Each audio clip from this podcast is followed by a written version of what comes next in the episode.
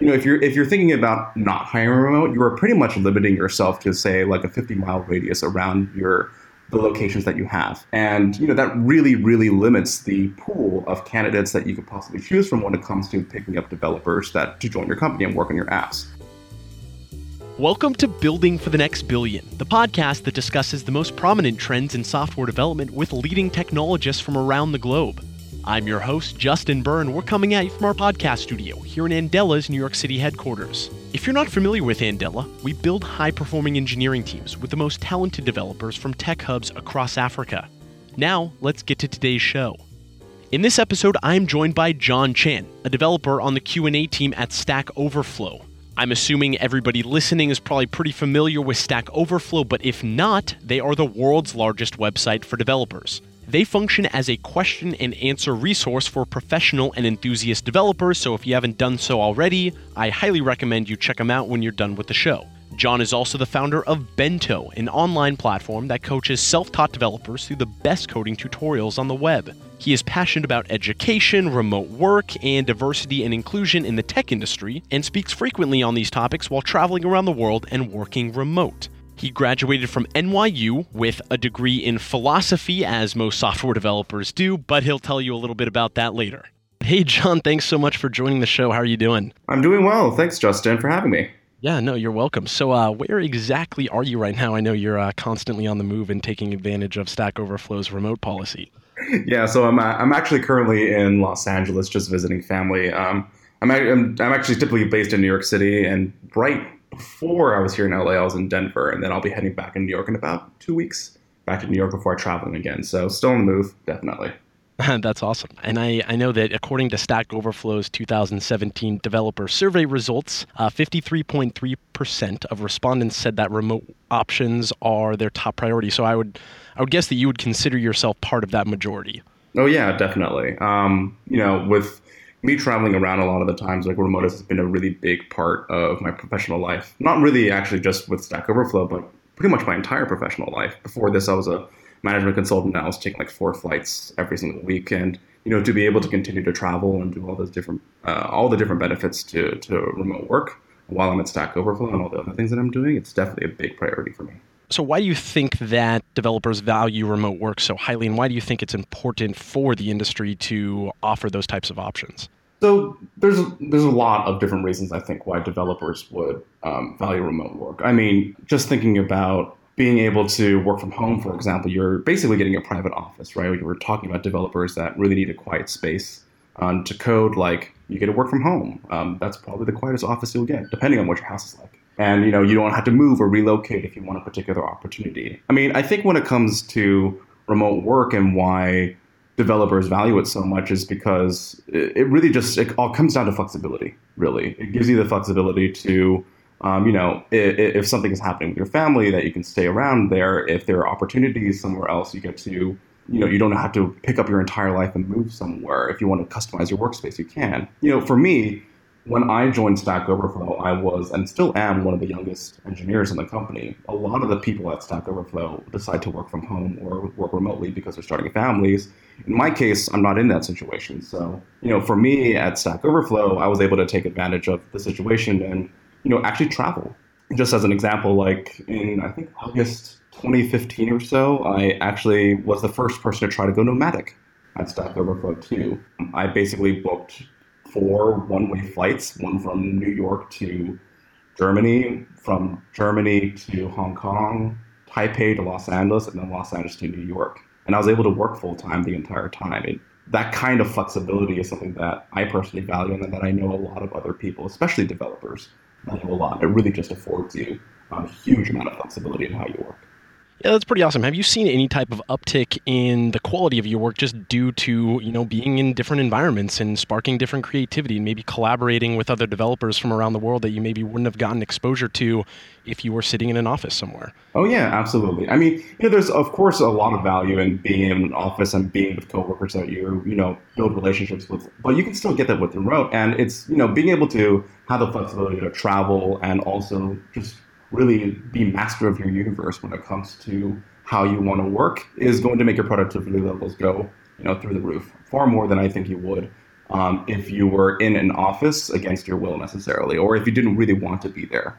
Um, you know, when you're talking about, when I talk about, when thinking about travel, for example, like while I was doing this sort of round the world trip, I was able to meet a lot of different developers and sort of see what it was like in other technology communities, you know, outside of New York City. And you're starting to see that more and more people are embracing remote. When you're, when you're seeing that, like, hey, there's video hangouts, hey, there's going to be um, chat like Slack, for example, you'll get to have a much more densely connected technology community that lets you work and get ideas from other people. In Asia, for example, I was able to go out to tech startups that are out there where it felt very similar to what it was like in New York City a few years ago.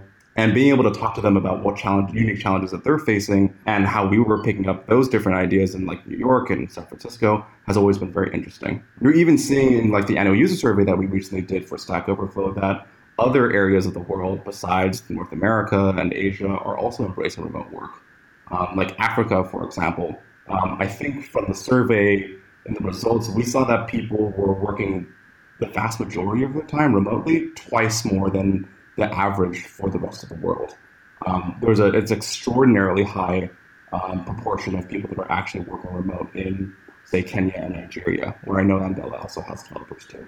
Yeah, that's a very good point. And in terms of like visiting those re- those emerging markets in order to to understand them, um, I know you mentioned a little bit about visiting some of the tech hubs in China and how that was really beneficial for your work. So I don't know, one of the things that we kind of talk about a lot here at Andela is that you're not able to build products for emerging markets unless you actually see how those emerging markets function firsthand. Is that something you found to be true as well?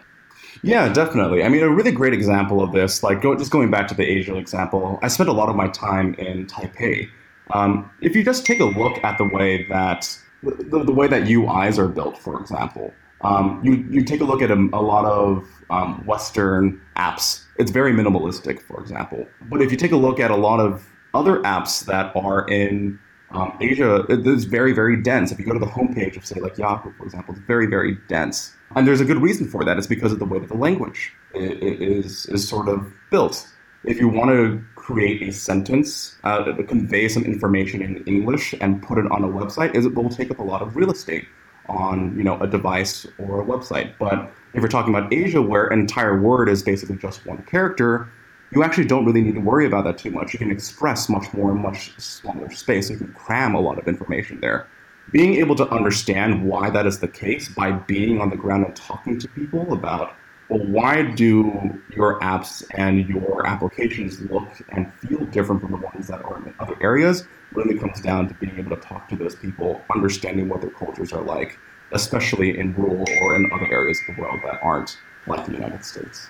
Clearly, there's a there's a big benefit for having the developer be flexible in terms of their remote work and being able to travel around and visit these different places. So what type of benefits do you think that it, that it offers the employer in terms of the work that they're getting from from the developers that they're allowing to work remote? Yeah, on the flip side there, there's plenty of uh, benefits for the actual employer. So, you know, at Stack Overflow, besides um, being a question and answer website, we also try to help people that are hiring developers um, find those developers. And one of the really big things that we talk a lot about is what the benefits of remote work are for the employers too, let alone for the developers.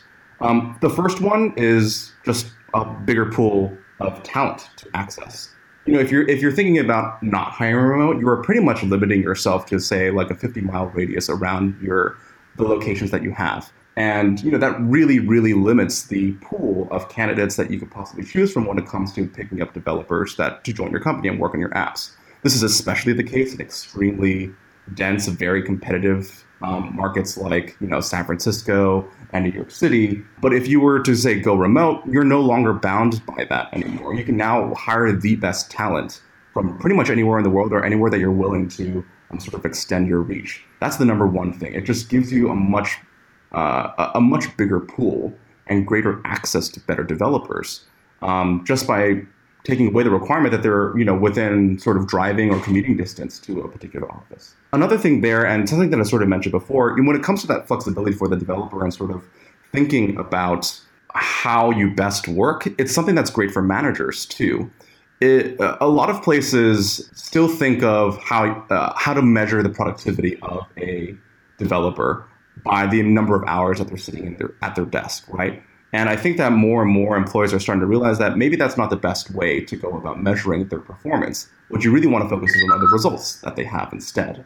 And, you know, by sort of just taking away that requirement and being remote, it forces managers to sort of think about, well, what are they actually producing when I'm not necessarily there over their shoulder, um, thinking about, are they actually coding? What are they actually doing? You focus much more on results than you would on how much time um, they're actually in front of the desk. Totally. And, you know, it's not, you know, remote is not the end all be all for everybody. Every, everybody's got different business goals. And obviously, this model is not going to work for everybody. And, and what's interesting that I've seen recently is this kind of growing divide between remote work mm-hmm. and centralized headquarters. Like some of the big tech giants of the world, like Google, are creating these elaborate campuses mm-hmm. that basically have everything that an employee needs to live there. They could live at their offices. And then there's other companies one hundred percent remote with no centralized headquarters. So they're kind of seeing huge divide between one extreme and the other. Do you think that there's a happy medium between the two? Do you think that it's just based on the specific company and their their specific goals? Or how do you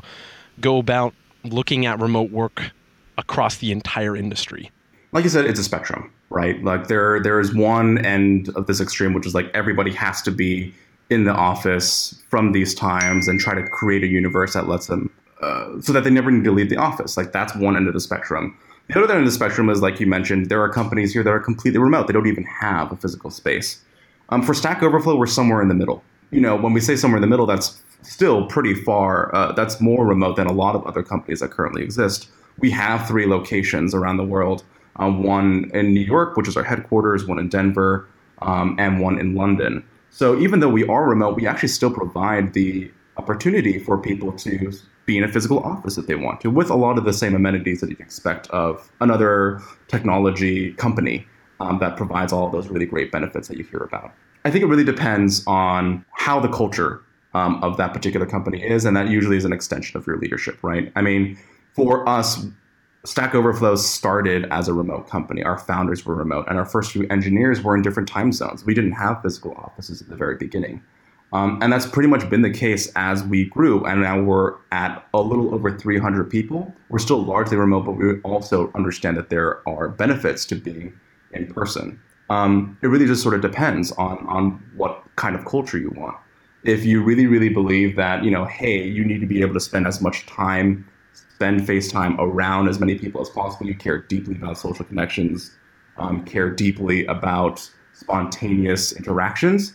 Maybe going, maybe creating that campus with all the things you would ever need um, is the way to go. But if you care maybe more about like providing your employees a lot of flexibility in how they work, you care less about when they get in and where they are, and you care much more about the results. And you want to be able to be to have a distributed and very, very diverse team. You know, remote may be the way that you want to go. And if you just want a configuration of those two things, there is a happy medium. And it's something that we think about at Stack Overflow too. Definitely. And, you know, obviously remote comes with some of its challenges. What are some of the challenges that you've seen in your remote days? And maybe how have you come up with solutions to combat some of those issues that you've run into? So there's two things that come to mind when it comes to challenges around remote. I mean, the first is really around communication. And, you know, everyone will say this regardless of what kind of problem. This isn't strictly to remote, but just knowing how to communicate. And um, there's a few things that we do at Stack Overflow to make sure that that's the case where, you know, communication isn't too much of a problem, or at least isn't more of a problem than it would be in other situations. The first is making sure that people feel like they're on the same playing field. Um, we typically use um, chat as well as Google Hangouts or Zoom video Hangouts Um, for a lot of our interactions when we're talking about being remote. And one of the things that we're very explicit about is that if there's one person that is remote, a lot, pretty much everyone else that's working with them is remote too. Um, and the reason that we say that is because we want them to feel on a level playing field. So when I mentioned about chat and video chat, if somebody is going to meet with somebody and have to talk with them, if chat doesn't work, we're just because they can't type fast enough to keep up with each other, they'll jump onto a Hangout. And even if you're in the same office, in the same physical space, you'll still end up getting onto a Hangout and being there individually on that Hangout um, with the other people that are joining. The reason that we do that is because we want everyone to feel like they're on the same playing field. We, I think a lot of us have had this experience of, you know, having a bunch of people get into a conference room, putting the rest of the people that are not in that room onto you know, that speakerphone, and they're sort of just put to the side. It creates a very uneven playing field in that situation. But by making sure that we sort of enforce this idea of like, hey, if one person's remote, everyone's remote, and you communicate that way, it's a very, very powerful thing. The second challenge that comes to mind is around time zones. We have a lot of different people all over the place, people in Asia, people in Europe, um, in South America, across North America. Um, we even have some, we even have a P M that's in Hawaii. That's a lot of different time zones. Being able to coordinate when you actually need to get everybody into the, you know, same quote unquote room um, on a hangout or whatever is a challenge sometimes. Um, the way that we sort of have done that is just to be very, very explicit, and we over communicate what our availability is and also try to find as much overlap as we can and make sure that we're very, very clear about this is the time when we have to be synchronous and get in touch with everyone else. And then the other time is for asynchronous work. So as an example, for me, when I was traveling, um, ten a.m. to two p.m. Eastern Standard Time is a pretty good four-hour window almost everywhere in the world that I was traveling. Um, that's around four to eight p.m. in Europe. That is ten p.m. to two a.m. if you're a night owl in East Asia. Um, that's a pretty good sweet spot for a lot of the places that our employees are at. If you think about that, that's four hours for all of your meetings, and you can spend your other four hours being async, being on chat, writing code, looking at emails, reviewing specs. That ends up being a really great way of sort of dividing your time and making sure that there's a good balance between spending time by yourself and making sure that you have the ability to communicate with others when they need you immediately. And you mentioned over-communication as a tactic in, in keeping in keeping sure that, you know, you're you're top of mind in terms of other employees and making sure that everybody knows when you're online and when you're when you're offline. So over-communication in the sense of like constantly following up with people or sending more emails or more Slacks than you normally would, or how how do you specifically over-communicate with your employees when you are remote? So when we do over-communication, we really sort of mean, uh, you know, trying to be as transparent as possible about um, how you are working, when you are available, and making sure that information is distributed across the team. So, you know, I remember one time someone coming up to me um, when when they weren't necessarily um, used to doing remote work and understand, like, well, if someone is an expert at something, Um, say that, you know, I'm the only person that knows um, about this particular feature or how this particular part of um, a web application works. Like, what happens if that person isn't available and they, they're needed immediately? Um, in one sense, we over-communicate because we try to make sure that ev- uh, if you have expertise in that area, you're not you're not necessarily needed to get that knowledge. So we put a lot of emphasis on writing documentation. We put a lot of emphasis on writing emails, anything that's written and has what we call an artifact that people can sort of refer to without necessarily having that person there. That's really what we mean by over-communication. And that also includes, you know, how someone is available. Um, these are the times when I'm available for meetings. This is when I'm in. This is when I'm out. This is when I'm going to have to go do this thing. Um, and if you need me, Um, you know, let me know. Otherwise, here's all the documentation and all the written stuff that you can refer to in case you absolutely need that information while I'm not here. Nice. You know, I could go down the rabbit hole for a while because I too love remote options. I love the remote options that I have here at Andela, and I love traveling around and having that type of, type of flexibility. But I would love to switch gears a little bit because I know that in terms of your professional and uh, student background, it's kind of, you've kind of gotten to software development maybe a non-traditional way. I know you mentioned to me previously that you have a philosophy degree from N Y U, which is not necessarily the typical track that software developers take. So I guess, how did you get into the industry, and why do you think that the philosophy that you philosophy degree that you have is not necessarily indicative of the uh, computer science success that you've had?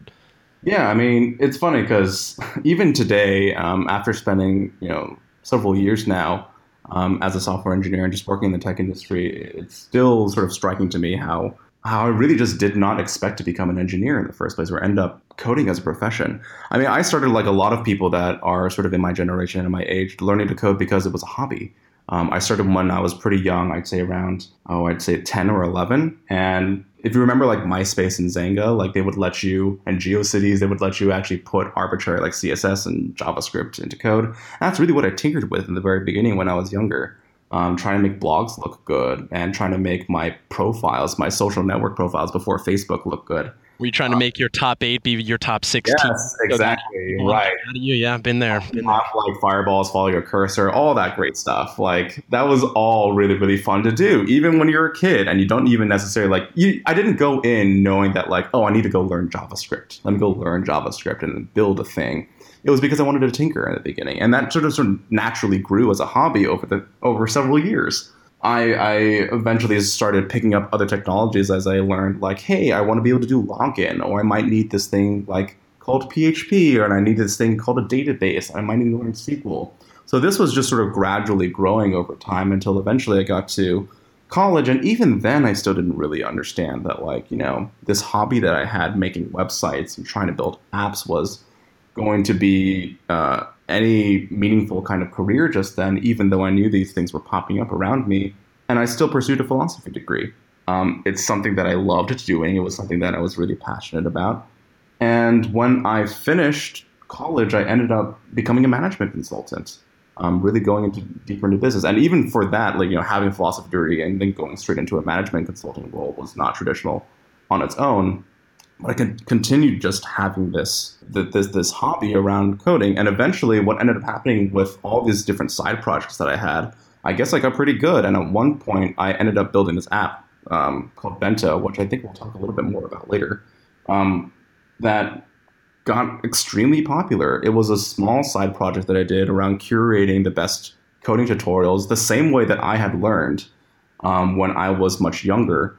Um, and be like, oh gosh, what if I could just take all the, the places that I learned to code in, put it in uh, a really easy place to understand, and just give it to people and put it on a website instead of people constantly asking me, like, where should I learn to code? I'll just put it up on a website and curate the best places that I know. And it went viral. It went this. The, I built it in two days, and the first uh, place I put put it was Hacker News. It was the first time I ever posted on Hacker News, and it hit number one in thirty minutes, and it stayed there for a day. And I was like, oh, if it's doing this well, I posted on Reddit, and I think our technology, which was still then a front page subreddit, and I hit the front page of Reddit too, like the front front page, not just like a subreddit front page, and it was number nine. So front page on both of those on the same day. And then that's when Stack Overflow reached out to me the next day. And before I knew it, I was a software engineer um, at Stack Overflow. I almost fell into this profession and this career. That's incredible. And and considering you're definitely not alone in that, because ninety percent of Stack Overflow survey respondents consider themselves at least partially self-taught. And do you think that's because the educational systems traditionally in our four-year colleges aren't as robust, or at least maybe they're becoming more robust, and people kind of feel like they need to take it upon themselves to learn these skills independently?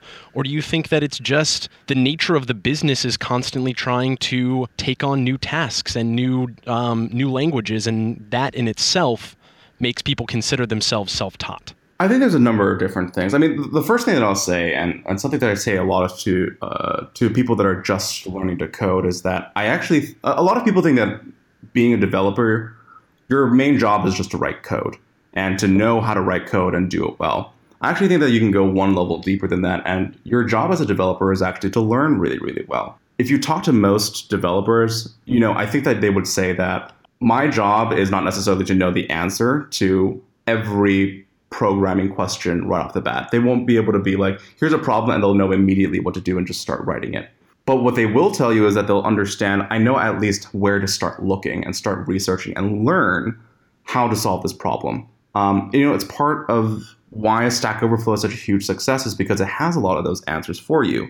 Um, it's why people say that, like, you know, a lot of the time coding is, you know, twenty percent actually writing stuff and eighty percent fixing your own mistakes and trying to find the answers to how to fix those mistakes. Um, so learning is a really core part of the profession in a way that I think a lot of people sort of overlook.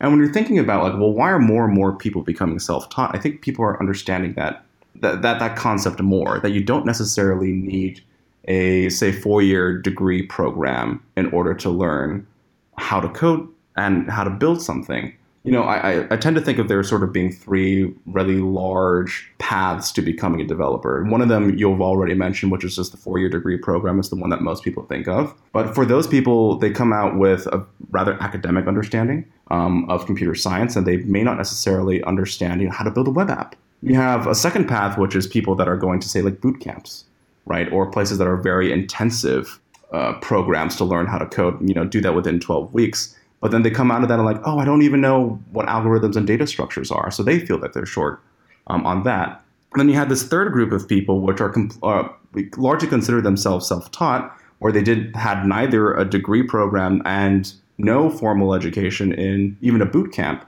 And they come out of that feeling like they know how to build stuff, but they don't understand sort of the overall concepts and that they didn't have that infrastructure there. Um, but there's a huge amount of resources for all three of those different paths that are just freely available on Stack Overflow, on the resources that I curate on Bento. They're all over the place. And because more and more people are interested in becoming to learn, learning how to code, they're finding that those resources are readily available to them regardless of what access they have. So then I guess what would be your recipe for being the best software developer that you possibly can be? Would it be a combination of those three? Would it be relying heavily more on, you know, self-taught stuff? Would it be maybe getting a software development degree and then honing your skills in a self-taught form? Or what do you think the best recipe for that would be? It really depends on how you best learn. Like I said before, being a software developer is, I think, one of the core skills that you can understand is understanding how you best learn and what is the best way that you can problem solve. Um, again, because most of your job as a as a software developer isn't knowing the answers immediately, but trying to do the research and understanding how to debug a problem and figure that out. And a lot of that requires a lot of introspection in terms of understanding how you best learn. So, you know, for me, I think that I, I like the idea of there being more and more largely self-taught developers. And there's the, the reason I think about that is mostly around, one, it, it really drives you in terms of like what your actual day-to-day is going to be like um, when you're a software developer. You don't necessarily have a professor that you can go to or an instructor that you can go to. You may have mentors, but a lot of the time, what you're going to be doing when you are coding as a professional developer, you're going to be Googling and then coming to a Stack Overflow answer or going to documentation or find a tutorial on say Bento or some other place where you might have heard about it. That's what you're going to be spending most of your time doing. And if you learn the way that a self-taught dev largely does, where you're Googling and you're looking for stuff and you're researching, that's really the environment that you're going to be in a lot of the time. Um, you can accelerate that if you'd like to by going into more formal programs like boot camps, like computer science. But in the end, I think most people will end up doing some form of self-taught learning. That's why I think that, you know, ninety percent or more of those people at least consider themselves partially self-taught. The other reason why I, I think that, you know, self-taught development is also a really fascinating um, sort of route to go is because it's, there's there's just so much access, right? Um, I learned how to code on the internet. We didn't have Stack Overflow then. We didn't. Re- people didn't really understand how the internet was going to become a huge, huge thing. Even then, I mean, a few people did, but not as many people now. Um, and you know, if if there is this understanding that, you know, software is going to be eating the world, that there's going to be more developers that are going to be needed, that everything is going to require software, or at least the vast majority of things are going to require software, you know, a four-year degree program that may cost you a lot of money Um, isn't necessarily the best way to get everybody to become a developer, or at least the uh, enough people to become developers as we, as we would need to provide those educational resources to as many people as possible and give them an, an accessible path that doesn't cost them much money, but is still well curated, would be the dream. Um, I hope that more people understand that being self-taught is, one, the way that a lot of your day-to-day is like as a developer, but two, it's also the easiest way in terms of the, the amount of resources and how much access you can get to that educational information. Definitely. And so I guess I guess one of the main takeaways then from from this chat would be that allowing people the flexibility in terms of working remote and then also not judging somebody if they have a C S degree or not is the best way to incite and get more people into software development that maybe wouldn't have had a traditional avenue of getting into the industry. And that's not necessarily indicative of their success because they could be brilliant. They just might not be able to be in a place where they can either afford a typical degree or just be in the same location as an institution that would provide that to them. Yeah, absolutely. I mean, I... I'm very much of this uh, of this understanding that, you know, capability, talent, um, genius is really distributed pretty much evenly across um, geography, income, et cetera. It's just that the opportunity is not distributed, right? There are certain areas in the world where it's easier to get a C S degree if you are in one particular class background area than it is in one other. But if you are to, you know, it, it, it's, you know, the responsibility, I think, of people that are in this industry, that the people that really want to, you know, create more developers in the world to try to democratize that kind of educational access to as many people as possible. And remote and providing self-taught resources to the world um, when it comes to coding and learning how to code is probably one of the best tools um, for making that reality.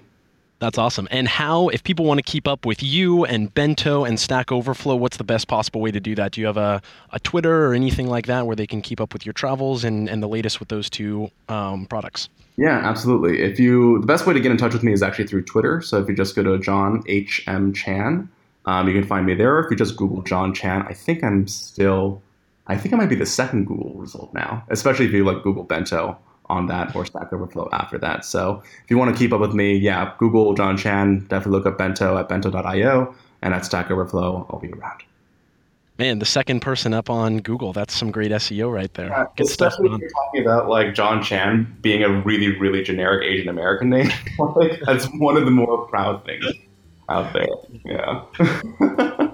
Oh, that's awesome. All right. Well, where's next on your travels? You're in L A right now, you said? Where's next? Yeah, L A. Then I'll be in New York after this, going back home. And then after that, I'm spending two months in Asia, a month in Europe. And then we'll see where the travels take me next. Hey, awesome. All right. Well, best of luck on your travels. And thanks so much for joining the show. We really appreciate it. All right. Thank you so much, Justin.